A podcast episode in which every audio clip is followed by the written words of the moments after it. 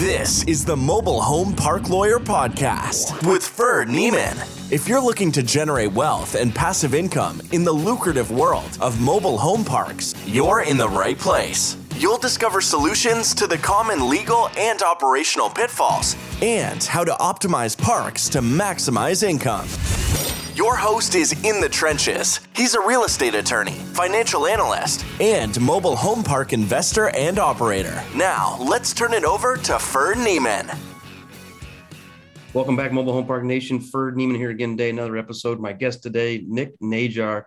Nick's uh, in the mobile home park business, just like me. He's in near Missouri as well. Owns owns parks, buys, sells, owns parks in the Midwest. Uh, please help me welcome my guest, Nick. Thanks for coming on, man. Thanks for having me. Uh, excited and honored to be with you today. Hey, great. Well, I know I know you from the past, and we've, we've worked on some deals together as well. But for our guests that don't know you, maybe give us a little more of your background and how you got into this asset class. Uh, yeah. So uh, I have a couple of friends that have been in the business uh, for probably over a decade now. Uh, actually, both of them I think are on like 15 years, uh, possibly 10 to 15 years. So they were in it, you know, like most people that are intrigued by the mobile home park business. I've been intrigued uh, in the business for over a decade. Uh, about five, six years ago, I went to the first, uh, you know, my, my first Frank Rolfe, uh, you know, Dave Reynolds uh, Mobile Home University boot camp. Then uh, I actually ended up starting a business around that same time. So I kind of put my my buying mobile home parks on hold for a minute. Then I picked up activity again, bought our first park in 2018. And then uh, the, the year of COVID, uh, we, we actually bought uh, three parks in like an 18 month cycle. And uh, got one set to close here. Supposed to close today, but that's not happening. So uh, we'll see what happens on that. But yeah, just uh, four parks, just just cranking away, man. No, that's great, man. Now, I know you find some deals off market. Have they all been off market, or have you bought anything on market?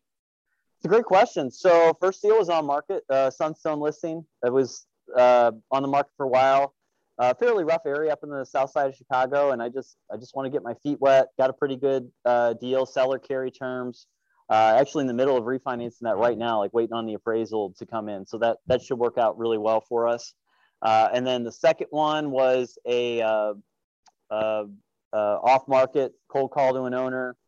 Um, and then the third one was uh, a wholesaler, uh, one of our uh, mutual friends, Corey Woodruff. Thanks, thanks, uh, props to him for uh, hooking me up with the deal. After we bought that one, I started looking again. And he's like, "Hey, we, you know, we got this deal. It was a very rough park, 81 sites, 29 occupied homes, 15 abandoned homes, very rundown, out of state owners, just a project. But we got a really good deal. Corey took care of us, and we took care of him, and uh, that we're still in the middle of that project because it's hard to get people to show up to anything.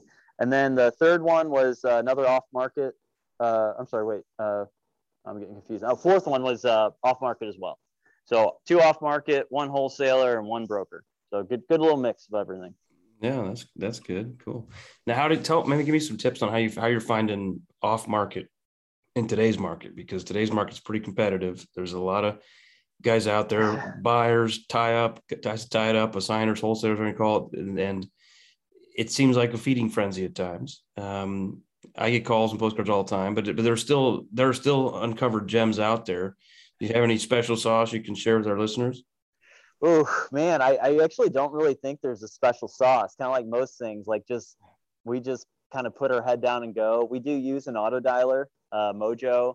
Uh, we we you know actually just we're kind of scaling up right now. We have two full time VAs that are combing through our lists and really just trying to update our owner records as as uh, as, as good as possible.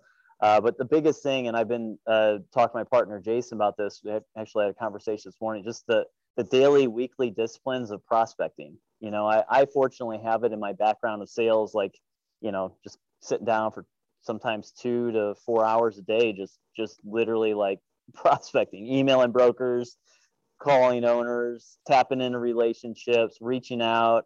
Uh, ironically post on the Facebook mastermind group today. Probably won't get a ton of traction. I always see people like, oh, you know, I'm all looking to buy parks. It's like, aren't isn't every single person in this group looking to right. buy? Right. Uh, but you know, just just kind of throwing everything on the wall to see what sticks. So um, yeah, I guess the, the short answer is no no secret sauce, just working, man, working working hard to try and find deals. So, and I will say one tip, and this kind of funny story that that uh, you you you kind of so uh, I called the owner of one of the parks that you own. Uh, I can share it if you want. It's in the St. Louis metro area. I think you closed in February, March. Uh, I called the owner, talked to him in October of last year. Typical owner call, yeah, not interested in selling. I got I got some information out of him. He's like, yeah, you know, I've got this many sites. I, I just threw out a cold offer. Maybe it was like two million bucks. I don't know exactly. He's like, no, I'm just not interested in selling. three three months later, I see your Facebook post. Oh, just excited. We closed this great deal. Six of the seven cap, great market, like probably one of the best markets in all Missouri. It really and is. I'm just like, wait a second. I know that park. I looked it up, talked to the owner. I had to talk to him like the same week. I, am sure I got like warmed him up. Like he probably went home to his wife, hey, got an offer two millionaire park. And she's like, Oh, did you take it? And he's like, No. And she's like, Why didn't you take it? And then, you know, Andy probably called him the next day and oh, you know so, what's funny? that that's this guy is we really tried we really we didn't retrade anything on that contract. We really tried to be really nice to the guy because he owned another park there's 535 pads in this in the same trade area. And we're like we want to get that one. This one was 68 and it was you know you're right. Great submarket uh, direct bill water sewer zero park owned homes 95% occupied nice looking park it was it was pretty much a dream and he told us he gets called every day. And on the day of closing, my business partner went down there to shake his hand and you know butter him up to try to get the big park. And while he was there, three people called him and he said, I told you I'm getting other offers. And and at the last minute there was a little bit of a closing statement issue that got me pretty riled up. And he's standing there and he said, uh, hold on. Uh, they say they're closing today, but call me tomorrow. Looks like they're looks like they're threatening to walk. And and andy was there with him. He's like he's not bluffing. Like these calls are happening. So we're like all right let's close the dang thing. And we got oh, it closed. But yeah that was so funny. Yeah i think that just proves i mean you're what you're doing is right right? You're you're, you're trying all the angles. Letters cold calls brokers knocking on doors personal relationships and then sometimes it's just it's just timing it's just this guy he had no debt on he had no debt on the park. He had his little man cave in the shop there and he went there every day and tinkered around. He was cash flowing hundreds of thousands a year just tinkering around. Didn't need the money. Um, didn't do a 1031 just took the money. He knew all the residents by name. And i asked him later i go was he a nice guy? Did you like him? They're like he was a wonderful man. And and everybody loved him. It was like you know so yeah it was we got we got a little lucky i guess on timing. But uh yeah, I, I just love. I mean, that's it's one of the every single. Uh, you, you get a lot of what I like to call professional operators, like guys that you and me, like we run it like a business, or at least try to, and all that. And then you got the guys that built the mobile home park that that have owned the park for 20 years, and they're they're just such a unique type of individual that we learn so much from, right? And they're just just such good down to earth people that uh, it's just one of the things I love about this business. And I, I think the lesson learned is like we just you have to follow up every, every month or two. I mean, you, you can't let two months go by because they they get literally that that's a perfect example. You know, hot market like that, he he literally does get 100 phone calls a week. And why these guys talk to all these people? Who knows? I don't know. Well and, and, why they don't take it take it to market. I mean we probably we bought that deal for like 2.7 million. It was worth every bit of 3 million on the day we closed. Yeah. and and then it was below market rents. We raised rents 20 bucks and it was like 385 to 405. Well, now it's it's like a 7.75 cap on direct bill water sewer 90 days in, you know, and, and, and, and zero park on homes and zero vacancy. And, you know, it's like somebody would have paid him, somebody would have paid him a five cap on that.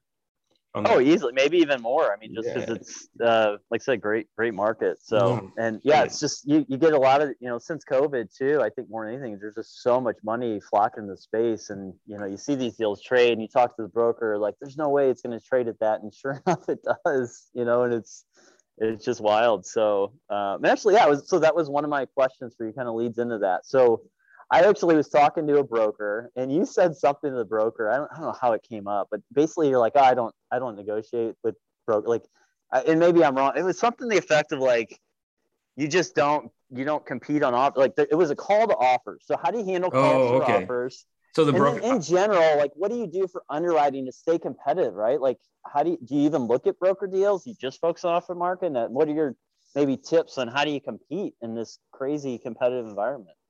You know, it's here on a call for offers. I rarely put the energy into them because in order in order to be be competitive, you got to in order for me to put my best offer forward, I need to kick the tires on that deal. I need to, I need to really underwrite the financials. I need to underwrite the property tax projections. I need to visit the park. I need to I need to look at the infrastructure. i will make the preliminary assumption that the survey is good, the title's good, the phase one is good. Uh, I'll, I'll have to understand the, the microeconomic market of that particular geographic location. And then I got to run a, a, number of iterations from a financial uh, financial performance, discounted cash flow analysis, including depending on the deal. Let's say the deal was eight million dollars, and I'm going to need two and a half, three million dollars cash to get in the deal. Well, I also need if I don't have two and a half, three million dollars laying around, I'll also need to underwrite or make an estimation of how well I'll be able to raise that kind of capital in this kind of time because I'm gonna have to recognize there'll be somebody else, you know, at this at this dance that's gonna be a pretty girl, right? They're gonna have 25 million in checking and they're gonna yeah. show their checking statement. So that person is gonna be able to pay less than me because they're quote better buyer. Um, so they're gonna pay. So I gotta beat their offer. And chances are the guy with 25 million in checking is has got some serious cash drag and is looking for a lower yield just to put his money in the game. So he's gonna make a strong offer anyway may have already raised. I mean, I was competing against, competing one day against somebody that had five hundred million dollar line of credit with J.P. Morgan. I mean, so on a call for offers, in order to put my best foot forward, there's a lot of work, and I and I and I've I've bid on them, and I've been off by half, and I'm oh, sitting oh, yeah. like, I mean, Sam Zell says this in his book when they stay. This is back in mostly multifamily, but they were missing deals, and all these new guys are coming in, all these all this new money, all these new projects and he and he wasn't buying. They were bidding, and he said, "We're cursed because we know the numbers." Mm. And that's my problem on some of these call for offers. Like, I know what I can afford to pay, and it's, and it's not like if off market, there's some brinksmanship and negotiation with. Oh, I'm trying to get a, I'm trying to buy your can of Coke with a couple dents for 80 cents, and you're trying to sell it for a dollar. On a call for offers, somebody's so thirsty, they're going to pay two dollars for that can of Coke even if it doesn't make any economic sense. But then also there are people who have a different cost of capital. When I, I used to work in a big law firm and we represented one of the know, 10 or 15 wealthiest families in the world. And they, they had a cost of capital and both debt and equity that was cheaper than ours, cheaper than the average bear because they had so much money to place.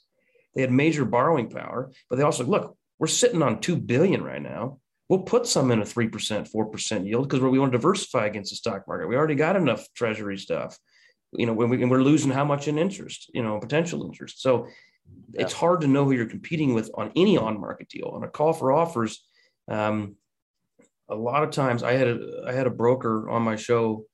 And I don't think he told me this on, on the air. Um, but what he told me is he had a listing and it was, it was a substantial listing. He, he, he this, this, his client said, we'll give you a commission, but the, normally a commission statement will, agreement will say if you get 10 million, you get paid your 5%.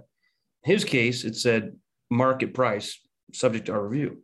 He brought an offer that was like a four cap, premium as a Denver, Colorado deal, premium pricing, brought it to the client. And the client said, Yeah, I'm really looking for like a three and a half cap.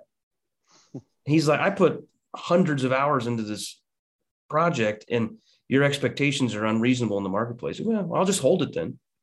So he that's kind of like call for offers for me. So what I've done is I've I've really kind of shied away from them. If it was like in my lap, like in a priority on the park, I'd probably do it. But I've looked at some that are, you know, call for offers in five, five or six portfolio in Iowa, and I'm like, in order for you to go look at five or six parks and do all this work, spend all this time and money to be off, it was it just became kind of disheartening. Um, so that's kind of how I've approached those from a valuation perspective, you, got to look, you got to look at your yield profile. And then I've had one deal where I really pursued it hard, and I I basically was willing to pay a little premium and take less of a piece for myself in the syndication, and it still made sense for me. But you know, I know you and Jason, you're big fans of Tony Robbins, and at, at his conference, I listened to uh, Keith Cunningham, the original Rich Dad, yeah. and I sat there and talked to Keith in the lobby, and and my company's growing, and he said, let's say your company makes a million dollars and you got four people. Let's say your company makes a million dollars and you got 400 people. Which company would you rather run? Mm-hmm. The company with only four people is considerably less stressful. Now, maybe you want to feed more families, and there's some other alternative motives. But you know, his point was, you only got so much energy, so much time to chase so many dollars, and I can't chase every single off market deal or on market call for offers deal because you're you might be, you know, picking up pennies and stepping over dollars. And so we've really we've really focused on off market. Um, and it's, it's worked out pretty well for us. And, we, have and we've I mean in this market we've been buying deals. I'm under contract right now on a deal that's a 13.5 cap. 40 minutes where I own another park in a good trade area. That's off market. An 89 year old lady is selling it, right? So I can't get that on a call for offers. So right. you, in the last couple years, cap rate compression has covered up a lot of sins of the past. Um, conservative off-market pricing covers up a lot of sins of future operations or missed assumptions. Right. So there's a long, long answer to your, your question, Nick, but that's how we look at them. Yeah. I'm open to open to hear. You know, do you have any better ideas uh, that I'm missing there?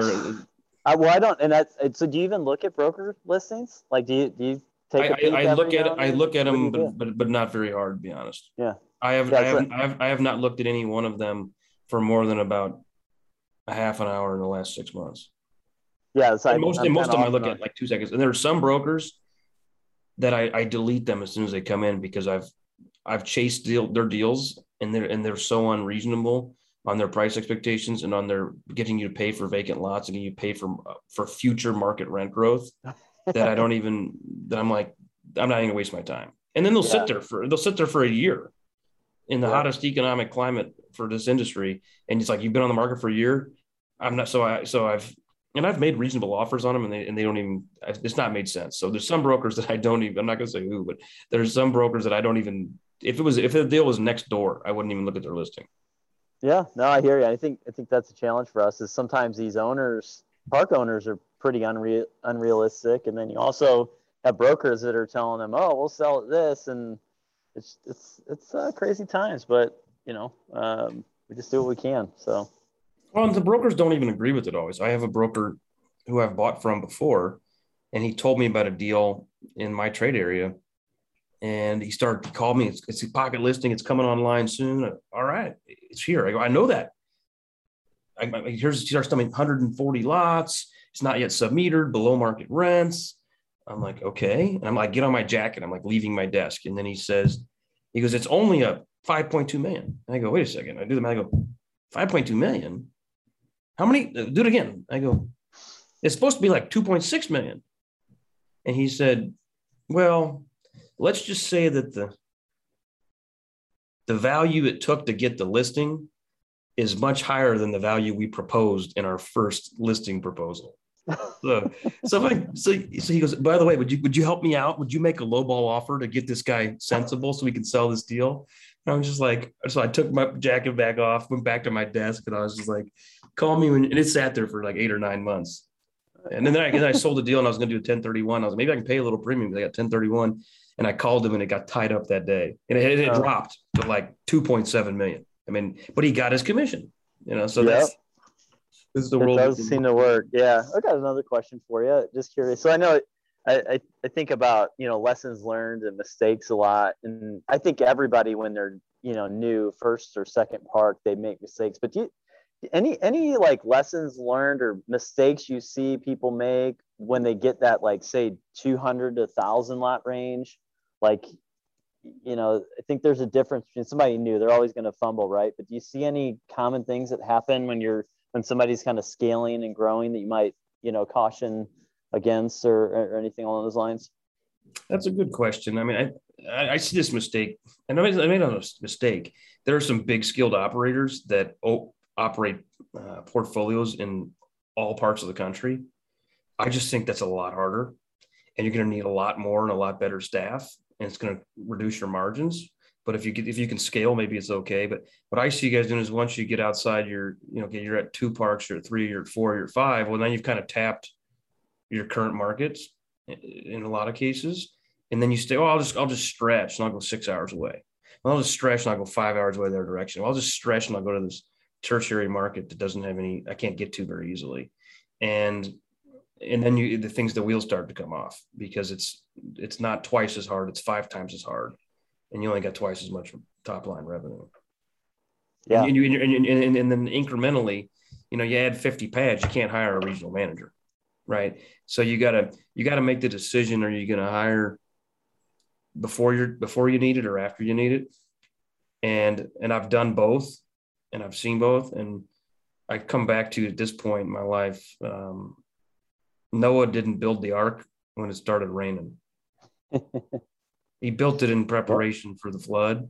So yeah. uh, I kind of just budget. Like I got, another attorney position posted right now. I'm gonna I'm, I'm, anticipating more legal work coming in. I need another attorney. I'm gonna hire that person now. If I can't keep them busy eight ten hours a day, well, then I'll find something else to work on in house. If I but I don't want to have five hours, six hours, eight hours, ten hours additional legal work come in every day, and then I gotta just me and the other guys gotta just absorb that. So that's kind of how we look at it. Love it. Yeah. What about I, you? What, what are your what are you, you you've you've grown considerably the last two three years. What are some lessons you've learned, or some maybe some growing pains, or or some you know ta- tactics that you implemented that are not growing that you you avoided potential pain?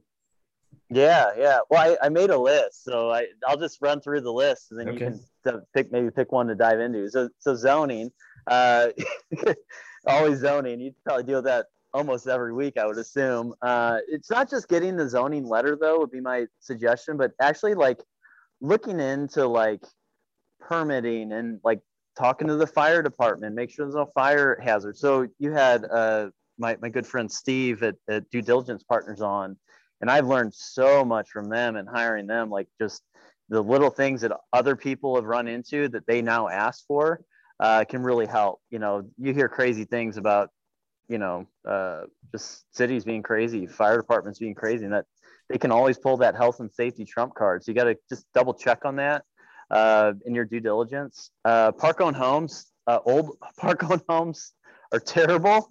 Uh, I, I told somebody last week, I'm like, I'm just uh, so burnt out on park owned homes right now because some of these parks we bought last year, like 60, 70 homes, we're trying to get rid of them and just they, they just they'll, they'll crush your, your your bottom line, you know, five, seven. They crush. They crush your reserves, and, they're they're they're not a short term fun project. I mean, I've done it where I was telling somebody earlier, like I've spent twenty thousand dollars on a ten thousand dollar mobile home, and that is not fun. so I, I would rather spend, you know, I'd rather give it away for free. Give away a ten thousand mobile home for free than spend twenty thousand to make it worth ten. You know, yep. And, and I, have done it. I've done it ten times in one park, and then you're like, "Why am I? In, why am I in for two hundred thousand dollars on 10 1975 trailers? Like because you want to save them, you want the occupancy." Yeah, it's a tough one. So that's that's uh, brutal, and I we pay attention to that now. Like track every every home in our you know I think we were at 12 to 15 on a couple, and you can learn a lot just by looking at the numbers. So that's a you know big thing. That's a huge focus for for me. It just you know uh, operating procedures, traction, knowing your numbers, looking at your reports every month. Uh, I've just learned that's just critical for any business owner. But in our business, it's very management intense, and and you have to be focused and disciplined and hold people accountable and that type of thing. Uh, a couple other random lessons learned. We can elaborate if you want. So HUD, you know, didn't even know what HUD was, Block Park. like you, you go to boot camp and you know, a lot of it goes over your head. Like, oh, you got to prep this. I still remember like, oh, we got these two lots and we're going to move new homes in and like talk to the installer. He's like, oh man, that's not going to pass HUD. I'm like, what's HUD? And so the cost of a new home are crazy, especially now with COVID. So just understanding the actual cost to, to bring in a home. It's not just the home. It's prepping the pad with the six inch frost-free foundation and all that fun stuff. Well, let, let, um, me let me touch on that more because I sure. I got a fun story on that. And just for our listeners that don't know HUD, I mean, everyone knows the department, but there are some states that are HUD states. Like I'm sitting in Missouri right now. Missouri's a HUD state. Kansas, two miles away, not a HUD state. If it's a HUD state, you have to install the homes to their guidelines. And in Missouri, depends on where the frost line is. So where I'm sitting in central Missouri, it's 36 inches. So I have to put in 36 inches deep of concrete and then a pier and then and then two feet wide by two feet wide by 36 inches deep. And then on a single wide, you, you got to do those about every eight feet. Typically, you got uh, 90 foot centers in your I beams underneath the home, and then you probably have like a, a, an extra big concrete anchor on one of the in the middle and the back. You're talking 21 piers. You're talking $3,600 in concrete, and then you got to hire a licensed installer and then you have you have certain requirements for skirting with some baseboard underneath, and you've got you got to have a vapor barrier. It's got to be level, which makes sense, right? But you add that all up, you're talking a good twelve. By the time you put an air conditioner in there and a deck, you're talking good thirteen to sixteen thousand conservatively on site prep per home. And I owned a park. Uh, I've since sold it in Taylorville, Illinois, which is 20 miles south of Springfield. And when I was doing my due diligence, I was looking for comps in Springfield, and big national operator came into Springfield, Illinois, and put in. They they literally told all the old homes to move out, they, which is crazy because they weren't that old. They moved to the park next door. So I heard a story from the guy next door. He's like, I got like 60 organic move-ins overnight oh the new guys with all their money came in they put in all brand new houses like a hundred of them at once and they were all the same like same model same color he's like it looks stupid it looks super cookie cutter came back a couple weeks later all of them were sitting on the street double stacked and triple stacked and, and parked elsewhere and they said what happened he said the state came by and said you didn't do hud sets and they said what are hud sets oh, and they had to move every one of those houses they had to uninstall move them, put in concrete, reinstall them again. I mean, it was a substantial, substantial expense and and set them back months. But so you definitely don't want to get on the wrong side of the law with that stuff. Yeah, yeah, that's uh that's crazy. Yeah, I just started budgeting 15 to 20 grand just to prep, you know, like you said, everything, uh, install, pad prep, you know, it just just makes sense to budget it in high, you know, estimate higher and then you know, if you save some money, uh, that works great. So yeah, HUD is a crazy, crazy little thing we deal with in our business. Uh, let's see, what's my other uh, lessons learned? Uh, you just got to get creative and be real with sellers. Um, you know, we have a motto in our company: tie it up and figure it out later. So, you know, we, you know, there's a lot of times you're like, eh, not really sure, but the money will come for the right deals. Whether you know you're going to raise money or, you know, there's a lot of guys that are hungry to get in the space and you know we we partner with a lot of uh, folks currently guys like you you know that, that, that do a lot of deals uh, and you know if it ever doesn't work out for me personally or for my company like there's always a buyer for for the park. So you know we you know it can save somebody so much time to get get a deal. Uh, a lot of times people know the deal and it's just like oh yeah i know the deal. You're under contract? All right let's let's do it. We, we had a little one right now we're doing like guy was under contract two years ago, couldn't come to terms, and we get under contract. We're like, this is just too small for us, not a fit. And he's like, yeah, I'll, I'll take it. Knew everything, knew, knew, the park better than we did. So just tie it up, figure it out later.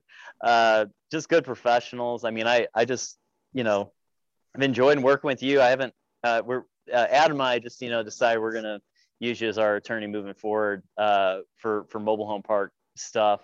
Uh, but you know, I've learned a ton in the few deals that we've done together, and uh, good attorneys, hire professionals. Frank Rolfe talks about you know pros versus Joes. Like, just looked at a couple of mistakes that I made last year and trying to save a couple bucks. It's never ever worth it. so, uh, good professionals, uh, high standards is, is really important. So, uh, and the last thing is just winter's coming up. Just winterize. We got hit hard. You know, it's funny. We had a, one of our guys, it took him forever, but he went in, he went, it was a new park, right? We, we bought in February, COVID happened in March. So just nothing we can do to change, change that. But, you know, come wintertime, we're like, we're, we're, we're winterizing all these homes and he spent a long time and he buttoned everything up. And then we closed on a, a property February of, of this year. And the owner just, he would like, you know, a typical owner, oh, just we just tell everybody to, you know, keep their water on a slow drip because you know that's the best way to do it. And that does work. It's like, well, if you have good heat trace, it should work. It's it's, it's in St. Louis, right? It's not like we're up in Minnesota. Uh, but the one park that we spent a ton of money and a ton of time on to make sure everything's buttoned up, literally zero zero issues of lines freezing or anything, and then all kinds of issues at, at the one that you know just just by spend a little money taking the time to inspect each unit uh, is huge, especially this time of year. So I remember, I think you talked about your podcast. I, I felt bad for you. You had you had some issues. You're getting out there, getting after it with those guys too. So uh, yeah, man, we had it. We well, we got bad timing. Yeah, one it felt it was a mistake on our end on due diligence. We didn't check the tenant owned homes to see if they had heat tape um, because it's in, in Kansas City market. It's cold. They've been here every year. Presumably they have heat tape. So we didn't we didn't worry about the tenant owned homes, and then we ended up getting a prolongated uh, closing, and we closed late January, and then it got crazy cold for like two weeks here in Missouri. It was you know minus ten degrees or whatever, and every one of those homes froze, and then they had sewer clogs, and the sewers they weren't clogged enough normally to like because we didn't have complaints from them. They weren't clogged to keep the you know toilet from flushing until the the water in the pipe was froze was cold. So basically the mm-hmm. sewer lines were all like half clogged. We never knew.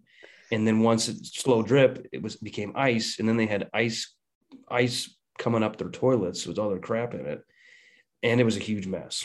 And you couldn't oh, even yeah. put heat tape. You couldn't put heat tape on the plastic sewer pipes really anyway. It wouldn't so it was it was the big problem. Yeah, we were out there. We had guys out there. They were taking shifts in the truck. We were out there from dark till dark for oh, yeah. Days and days. Deep, you know, heat. I mean, then it got so cold. Our they ran out of kerosene in the market, so we had to use diesel fuel. I don't even know this diesel fuel freezes if it gets so cold. So then you had to put thinner in there.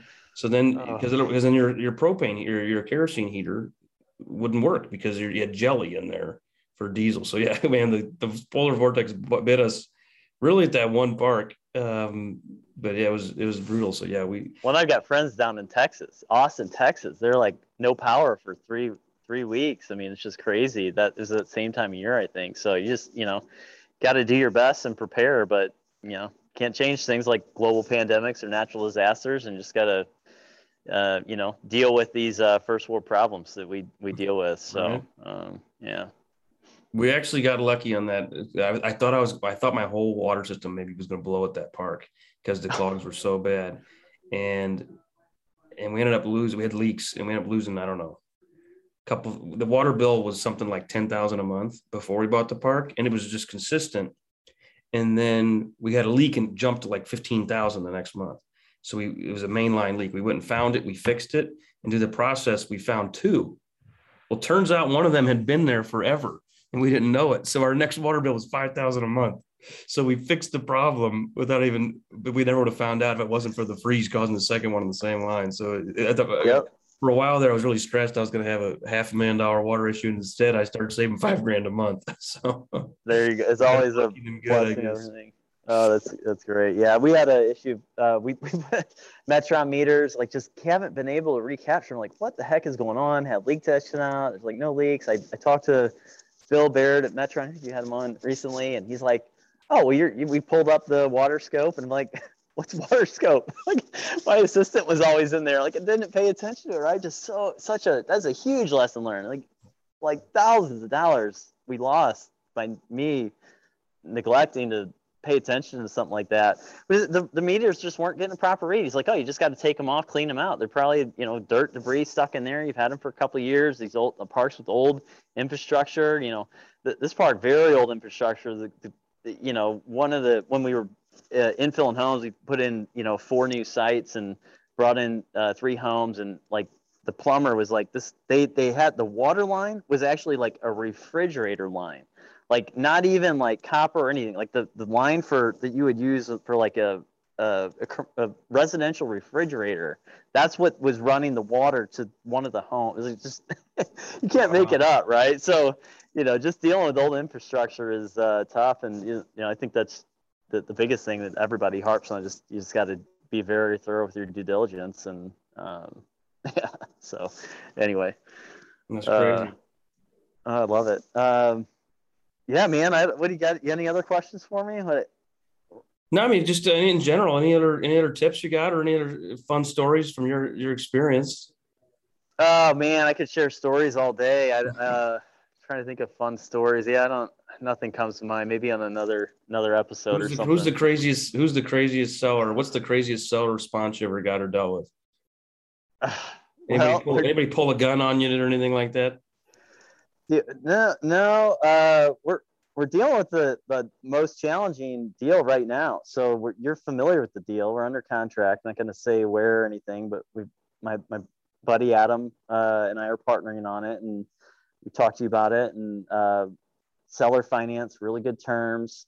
Last week we we call the uh, uh, the the title company calls the seller to uh, work the the loan payoff, right? He owes the bank some money, and it's like, hey, you know, got to coordinate the loan payoff. He's like, I'm not. What do you mean? I'm not paying off the loan. What are, what are you talking about? so so then that immediately obviously triggers a call to our attorney, and he explains, and like, what do you mean? Like he didn't know, and it's like kind of a rookie mistake for my my buddy Adam, like to not ask the seller, hey, how much money do you owe? We just like he's own parks. He's an old school. He's a maintenance guy. He built a park. This is another park, like his old school maintenance he gets. He's in his 80s. And uh, yeah, just I don't know. We we're still kind of confused. Like he didn't know or didn't think about it or what. So, so was he? Did he think he was going to just you guys yeah. to accept him as a second, or was he planning on just taking your your down payment and be like, "Sweet, I'm floating on this. These guys are screwed." He think that he thought that he could take our down payment of 253 grand and keep his note. He I think he owes like 370 grand. So basically, yeah, he thought he wouldn't need to come up with 120 grand. So we're just we're still dealing with it, man. It's it's just crazy, and it just he's just it's just very difficult right now. So it, I mean, I think we've done. Uh, I think we have like 11 under contract right now, and the hands down the hardest deal this year, actually ever. I think this he's all over the place. He's like, what What do you mean? He's like changing his mind, and like we think that he just doesn't want to sell seller finance anymore. Didn't fully think through it. Probably had bad legal counsel. Um, mm. But we'll we'll see. I'll, let you know on that one. I'm hoping and praying we get that closed. That's a crazy, difficult seller uh, seller story. yeah, there's lots of those. Those guys can be obstinate. We had one a client deal where the guy didn't realize he had a prepayment penalty on his CMBS loan. It was like three hundred thousand dollars, and he only had a hundred thousand dollars equity. Yeah. So I was like, and he's filing bankruptcy. I just got the I got the mail right here. We had oh, a client dropped the deal, but I, you know, our firm was in the case, and he just became non-responsive. We sued him for specific performance. He never showed up. Never showed up to mm. court. Never.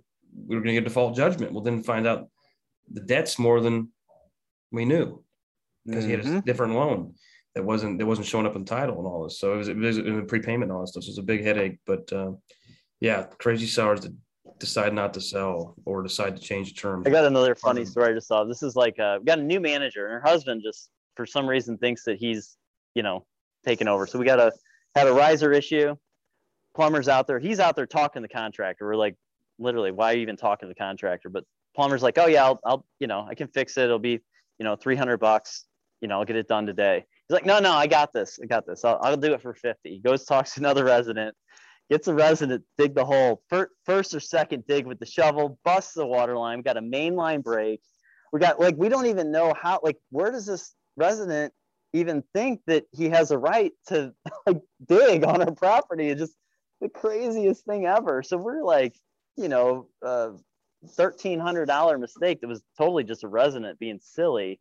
Uh, but that kind of stuff happens all day, every day. It's just part of part of our tenant base, and you just gotta do your best. So, uh, yeah. Yeah, yeah. There's lots of crazy stories like that. That's yeah, they're not going to end with you or me, unfortunately. Nope. Part of the nope, game. No. Definitely part of the game. That's for sure. All right, Nick. Well, man, I appreciate you spending time today. Appreciate you giving us some stories and some tips. Uh, where can people reach you if they want to reach out? Uh, I think our website, our new website, elephantcp.com. So our company's Elephant Capital Partners. So it's elephant uh, cp.com. There's got to be a story behind Elephant. What is that about? Yeah, so funny. Uh, I, I hate to say this, but you have to ask Jason. So Jason is the creative marketing guru of our company, and he came up with it one night because we were looking for something catchy. And uh, I think there's a lot of uh, Yeah, you have to ask Jason. We'll, we'll put it on the website. It's actually not on the. It's a brand new website, so uh, it's not on there yet. But we'll, we'll put it up on the website, and you can you can email us, and we'll we'll tell you the story behind it because there is a story. I just I'm gonna not do it justice. So all right, uh, the suspense continues. The the, cliff, the cliffhanger. Go check it out. Yeah, check out our new website. Yeah, but contact anytime. That's the easiest way to reach us, and uh, happy to help. Uh, love partnering deals. We we do a bit of. I don't like to use the word wholesaling, but but we definitely partner with other guys like you that are you know serious buyers that deals that don't fit, too small, too big, just don't really fit our criteria uh, we've been doing quite a bit more of that. So happy to connect, build relationships, help however we can. So um, yeah, don't um, yeah, just reach out to us anytime. All right, sounds good. Thanks, Nick. Thanks for having me, man. It's been you fun. It. Take See it easy. See ya. You've been listening to the Mobile Home Park Lawyer Podcast with Ferd Niemann.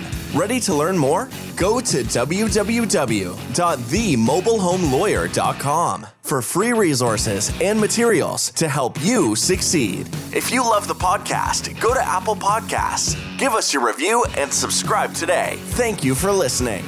Neither the Supreme Court of Missouri nor the Missouri Bar reviews nor approves certifying organizations or specialist designations. The choice of a lawyer is an important decision and should not be based solely upon advertisements.